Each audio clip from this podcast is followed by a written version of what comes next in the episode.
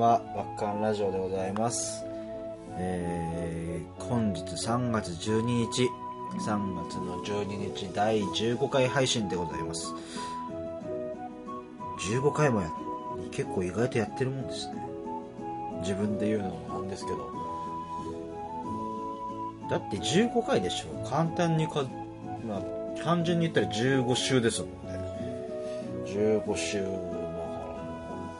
約3 4ヶ月？4ヶ月か。約4ヶ月です。結構やってんななんやかんやで。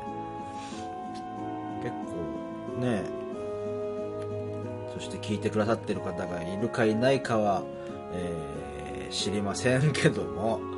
はい。あの聞いてくださってる方がねいると信じてやっておりますバッカンラジオでございます。はい、ということで前回はですね、えーっとゲストに、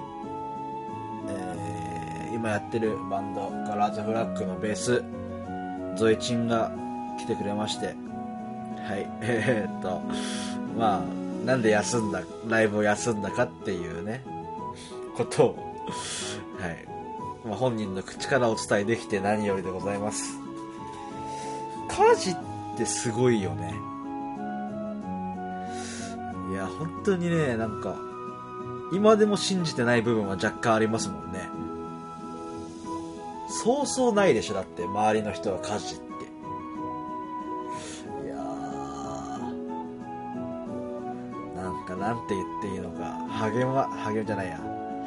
何？慰めればいいのかね、なんて言ったらいいのか。まあ、前回も言ったんですけど、ちょっと笑っちゃったもんな、さすがに。ちょっと話が壮大すぎて。まあでもね、まあかわいそうだなと思いつつ、まあ自分のね、不注意から招いたことなんで、ね、まあ今後はちゃんと知ってもらってね、みんな、あの、バンドじゃなくて、あの、普通にね、あの、ご迷惑かけることですので、まあゾイチンに見習ってじゃないけど、周りにですね、そういう、身近に人、そういう人が出たんで、まあね、あの、改めて気をつけようっていう気にはなりましたね。あの、私も喫煙者なんで、はい。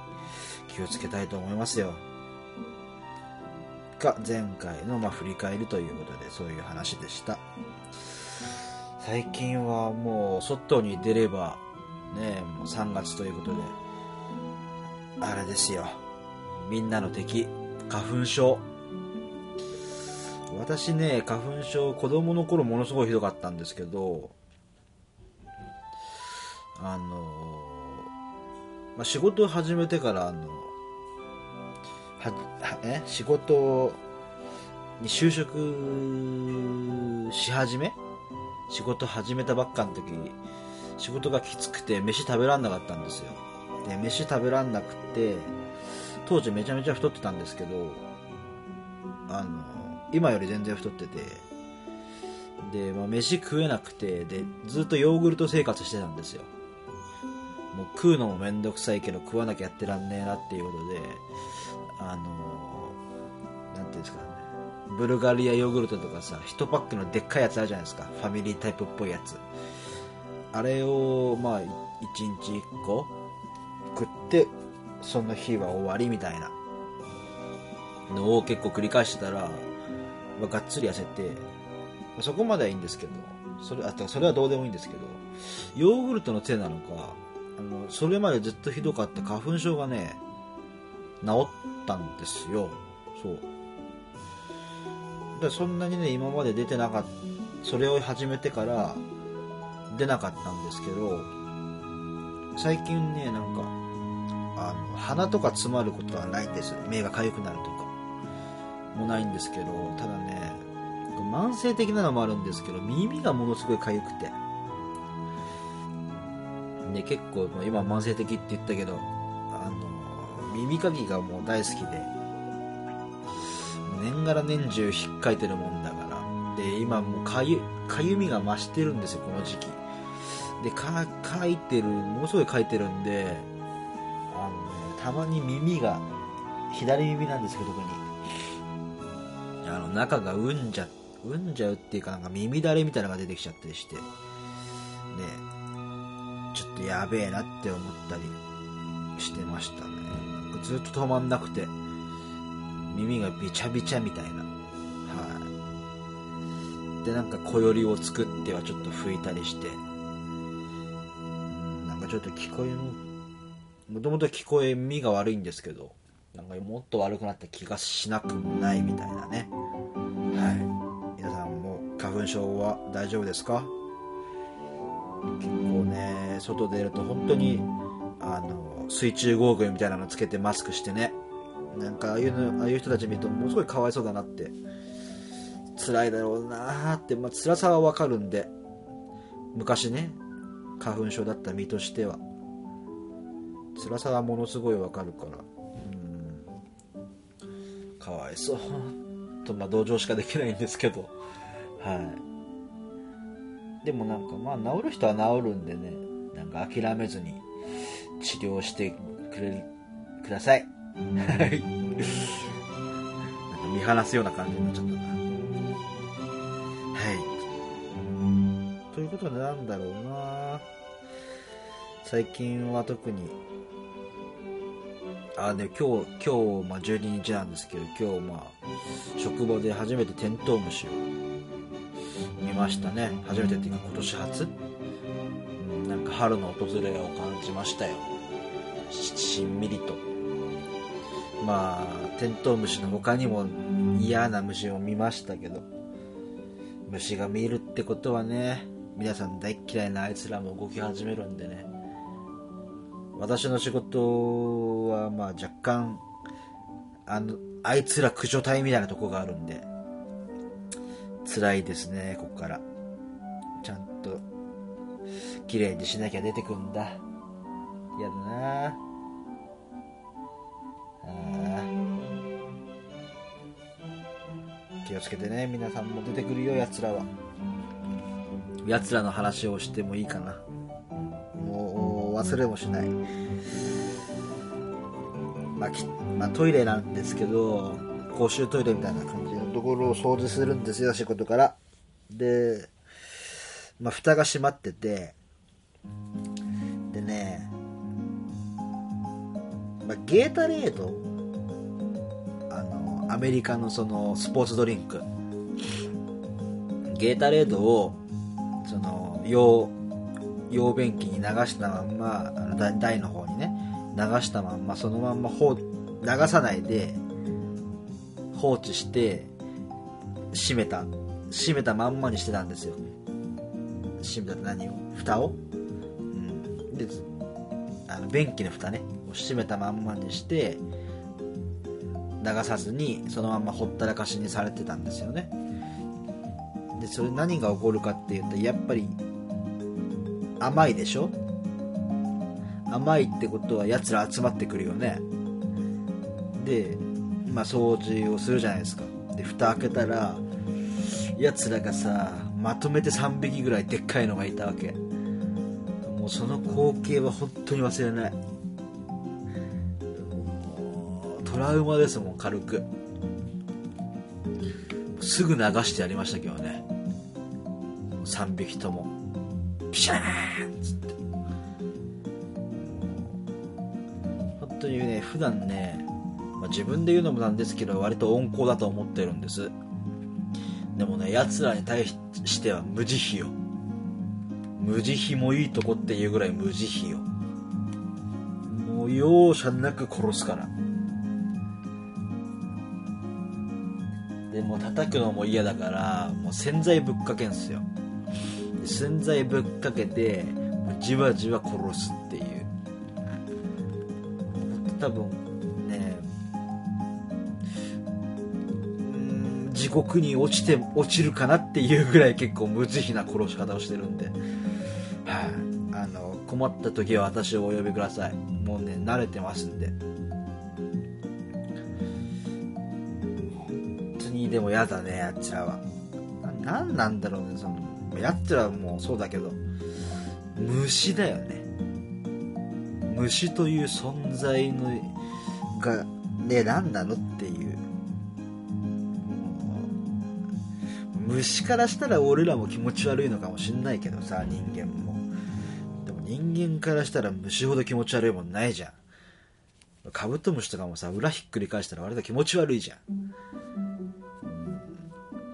でもムカデとかさ鎌倉まあ私も言っちゃいますけど鎌倉に住んでんですけど別に隠してないがいいんだけどあのゲジゲジがいっぱい出るんですよ鎌倉って。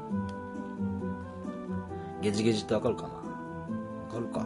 あの、ムカデの毒ないバージョンで足がもっと長いバージョンのやつです。ね、もう気持ち悪いったらあれしないけどまたまたでかいんですよね。出てくるやつ出てくるやつが。でたまに部屋の中入ったりするとしてるともう寝てるじゃないですか。足がもぞもぞするなと思ったらむムカデも乗ってたことありますけどゲジゲジが乗ってたりとか 最悪。思い出すだけでもちょっと鳥肌立ってきちゃったまあそんなね。虫も起きてくる春が到来ですよ。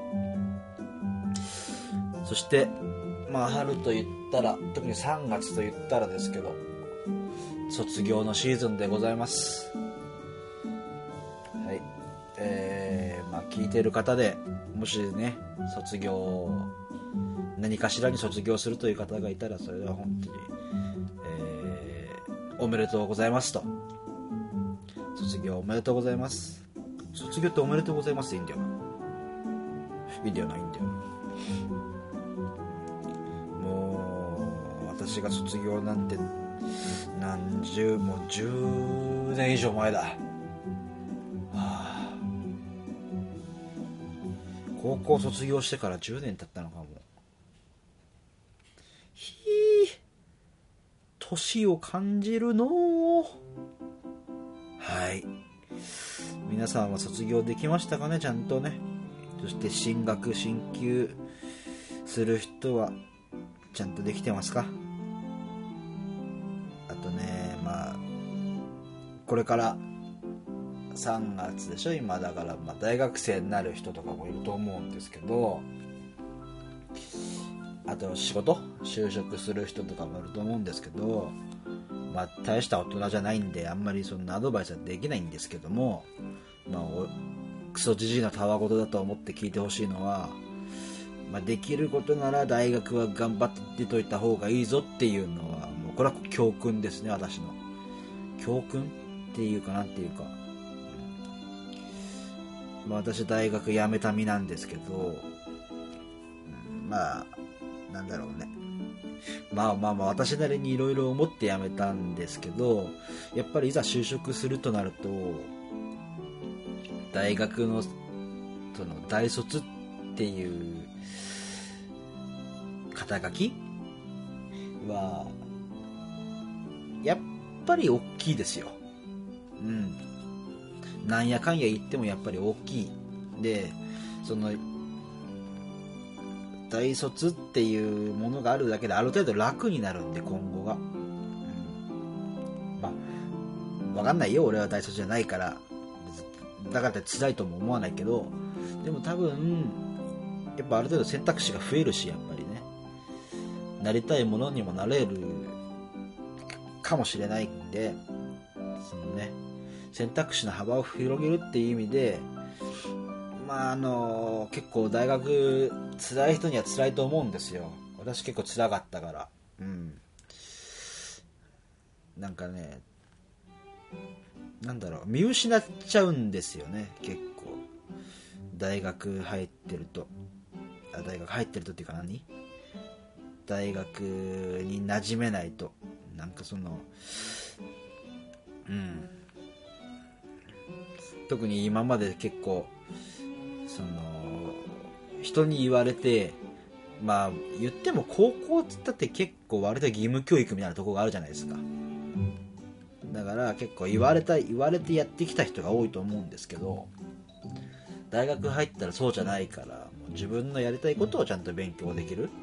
そういう場所だと思うんで。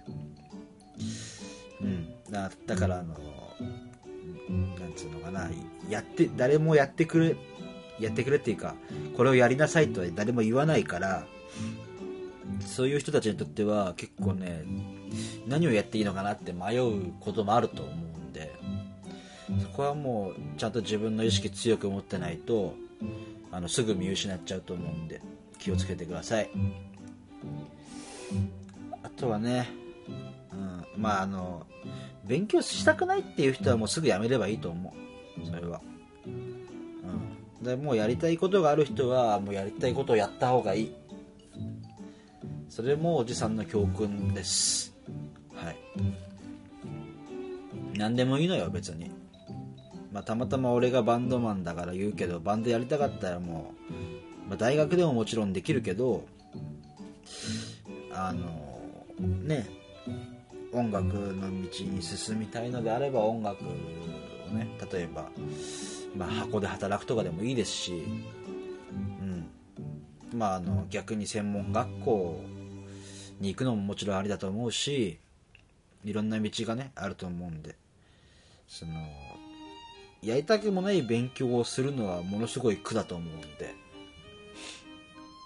やめればいいと思うし、でもまあそれでもやっぱり頑張って大学はで卒業しといた方がいいぞとも思うから、うん。だまあ本当に辞める時にもう一回いろんな人と話して決めなさい。なさいって言うとなんか、なんだろうな。生意気に聞こえるけど、やっぱり俺も大学辞めて後悔してるもんね、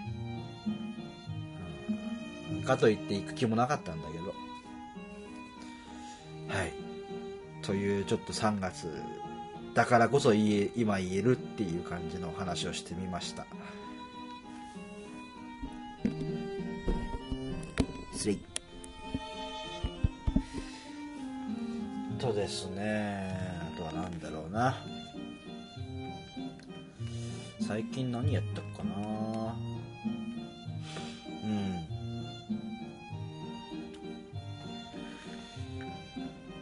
そうっすね。久々に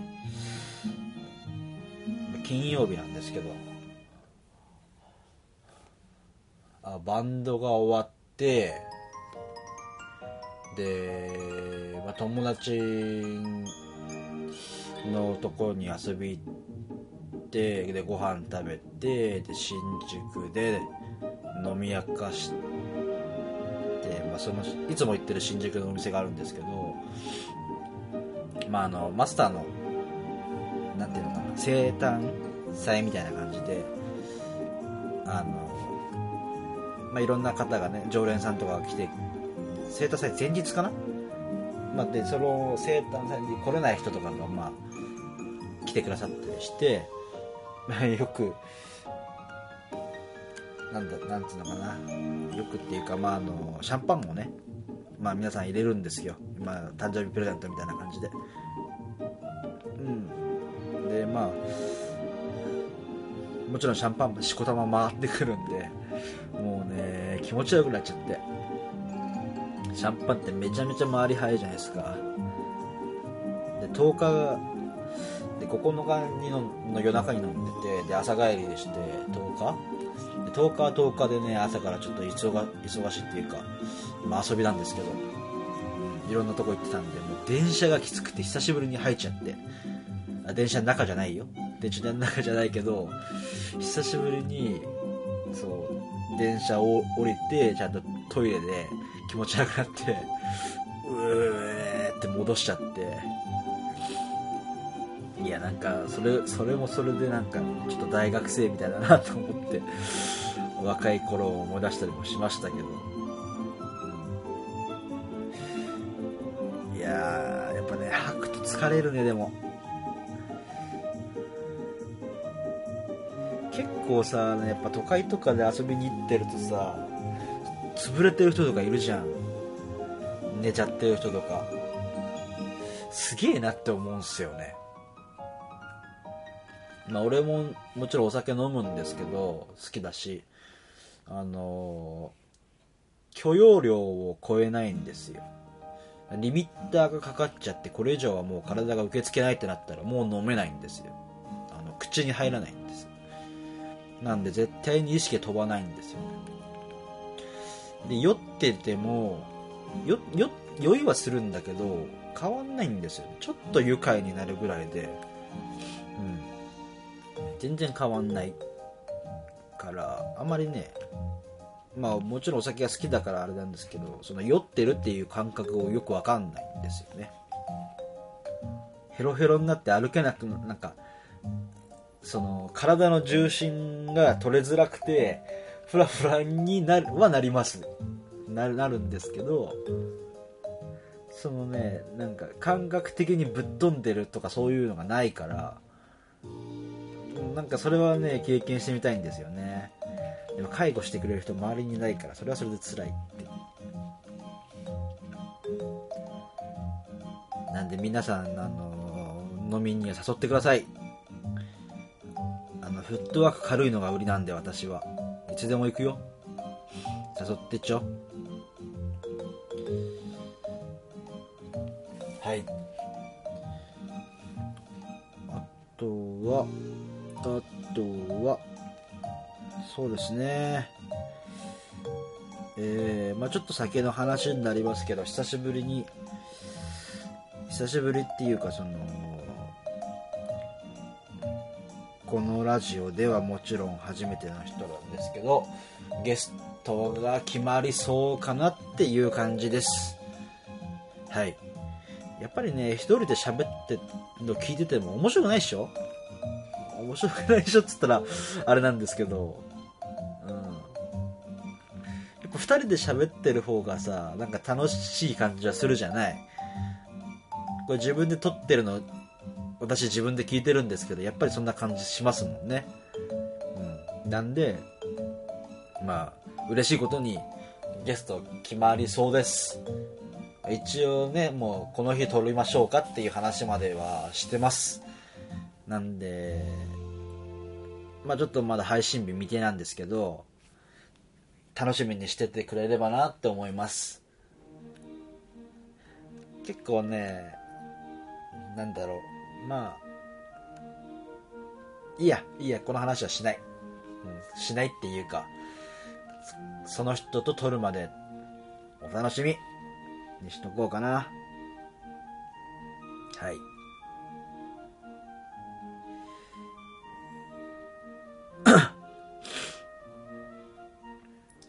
やあとは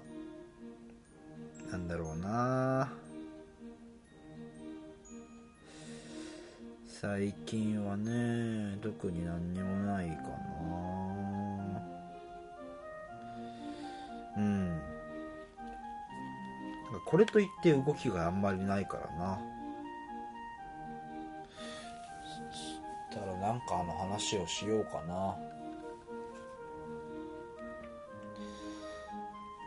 最近は何してるかな。まあちょっと前にミニ四駆とベイブレードにハマってるハマってるっていうか持ってないんだけどハマりそうっていう話をしてたんですけど、まあ、それは未だに変わらずハマりそうではあるんですけどうんなんかちょっとね落ち着いてうんなんだろうな。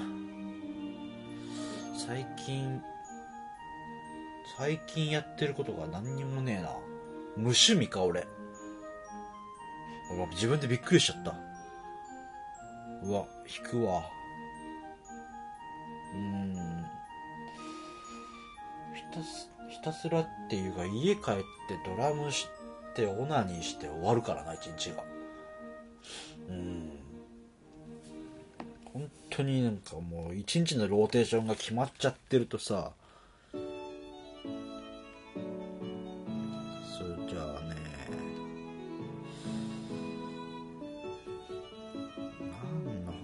をしようかな。今日久々にそうじゃあこの話をしたかな前に。まあいいやかぶっててもいいかな。バイク屋に行ってきまして、あの自分のスクーターのあのエンジンオイルを交換しに。行って、まあ、バイク屋て、まあ、時間潰しにバイクを見てたんですけどうーん単車乗りたくなりましたねバイク。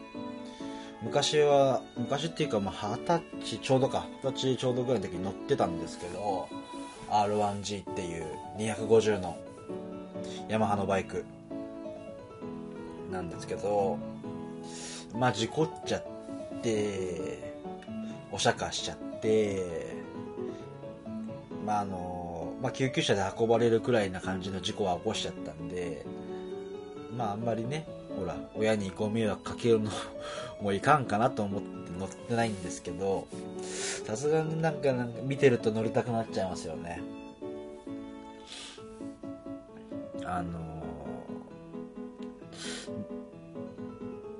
まあ、ツーリング友達と行ってその時の話をしますけどツーリング友達と行っててで宮ヶ瀬にあの神奈川県のね宮ヶ瀬ダムがあるんです。宮ヶ瀬ダムっていうダムがあるんですけどそのまあ宮ヶ瀬に、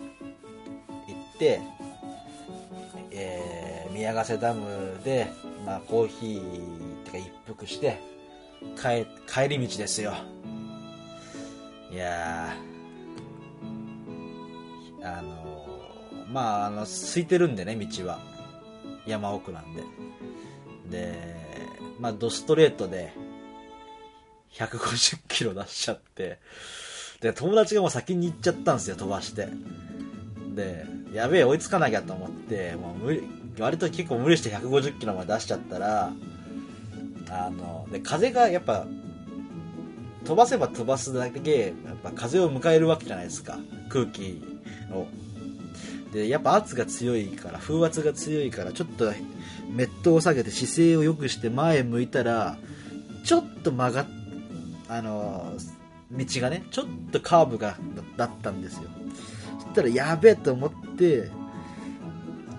あのバイクを倒した瞬間に違うな、まあ、やべえと思ってビビってブレーキ踏んじゃったんですよ。そしたらタイヤがロックしちゃってで倒れちゃって。でまあねあの縁石とかにぶつかって大破。バイクは大破。でまあ私はねただたまたますり傷だけで済んだけどまあなかなかえげつないすり傷で肉,、まあ、肉そげるぐらいな感じのすり傷でまあでもまあ無傷ですよほぼ。何にも別に骨も折れてないし1日入院だけ。で、まあ、と終わったんですけどまあバイクの方はもうねほぼ全損という感じで。買ったばっかだったんだけどな。買ってまだね3ヶ月ぐらいしか経ってなかったんですよ。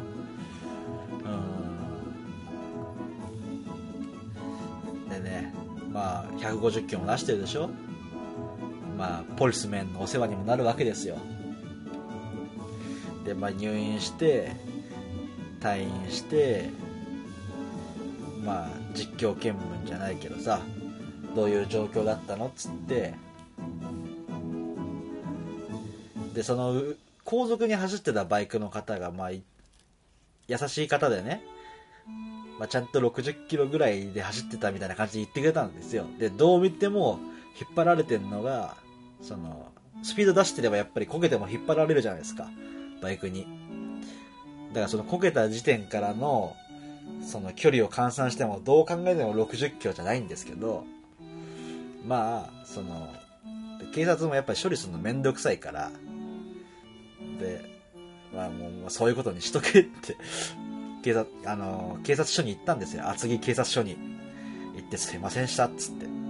で別にあの対物っていうか何も壊してないしただあのね相手方もいるわけじゃないただの自損事故だからねまあ一応その実況見分。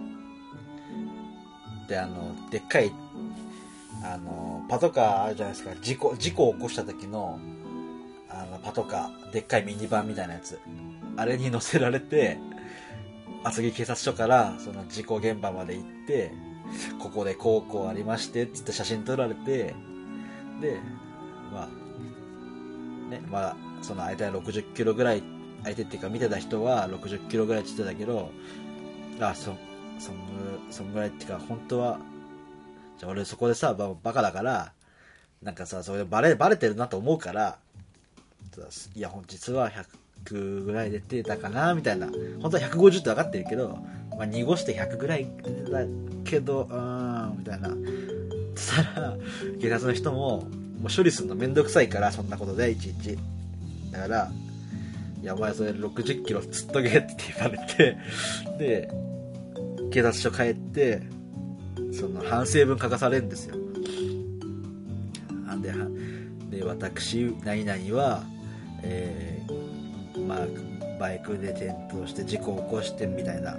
で約60キロで通ったらっつって打スインをしてでもう気をつけろよっつって帰ったんですけどまあねバイクは帰ってこないっすよ。ただうちの親父がやっぱなんか気使ってくれたのか分かんないですけどまあ、エンジンも全然無事じゃなかったんですけど無理くり直してくれて。で、まあ、まあ、フレームとかも曲がっちゃってたから走れなかったんですけどあ本当に無理くり直して、まあ、あの街乗り仕様 R1G ってあの結構、まあ、ツバラというかレーサーレプリカじゃないんですけど、まあ、結構エンジンは割とそういうそっちのピーキーなタイプのエンジンなんで街乗り仕様にするともうねすぐだれちゃうんですよ。調子悪くなっちゃったり。あんまり向いてないんですけどさすがにねなんか息子を哀れに思ったのか 直してくれて。でまあ結局1年ぐらいは乗ってたのかな。でもうバイクが、うん、動かなくなっちゃって。でもうさすがにもうそれ廃車にしてでそこからずっともうあれですねスクーター乗ってます。ベスパベスパとリードに。はい。なんでそろそろね単車乗りたいんですよね。R1G ねいいバイクですよ。めちゃめちゃ速いっす。あのねまあ、回転数あるでしょ？回転数が5000ぐらいから5000から6000か7000ぐらいの間に1回谷があるんですよ。ウェ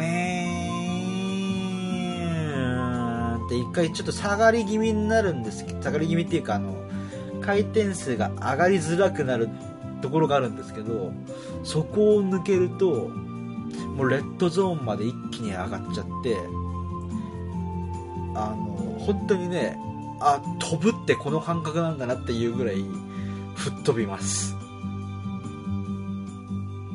であのー、ね、まあ、R1G 自体ものすごい軽いバイクなんであのね本当になんだろうものすごい軽いしエンジンがものすごい吹けるエンジンだから気をつけないと本当に揺られる。うん。でもね、扱いやすいは安いです。ただね、あの、セパハンなんで、セパレートハンドル。セパハンつってもその、ツアラーっぽいセパハンじゃなくて、まあ、結構乗りやすい感じのセパハンなんですけど、でもね、慣れない人にはすげえ疲れる。あの、教習所上がりの人とかが乗っちゃうと、結構なんか疲れる気はする。乗り慣れてない人が乗っちゃうと、うん、でもねちょっと楽しい楽しいバイクなんであのおすすめです。もうでも90初期型が出たのが確か90年ジャストぐらいだったから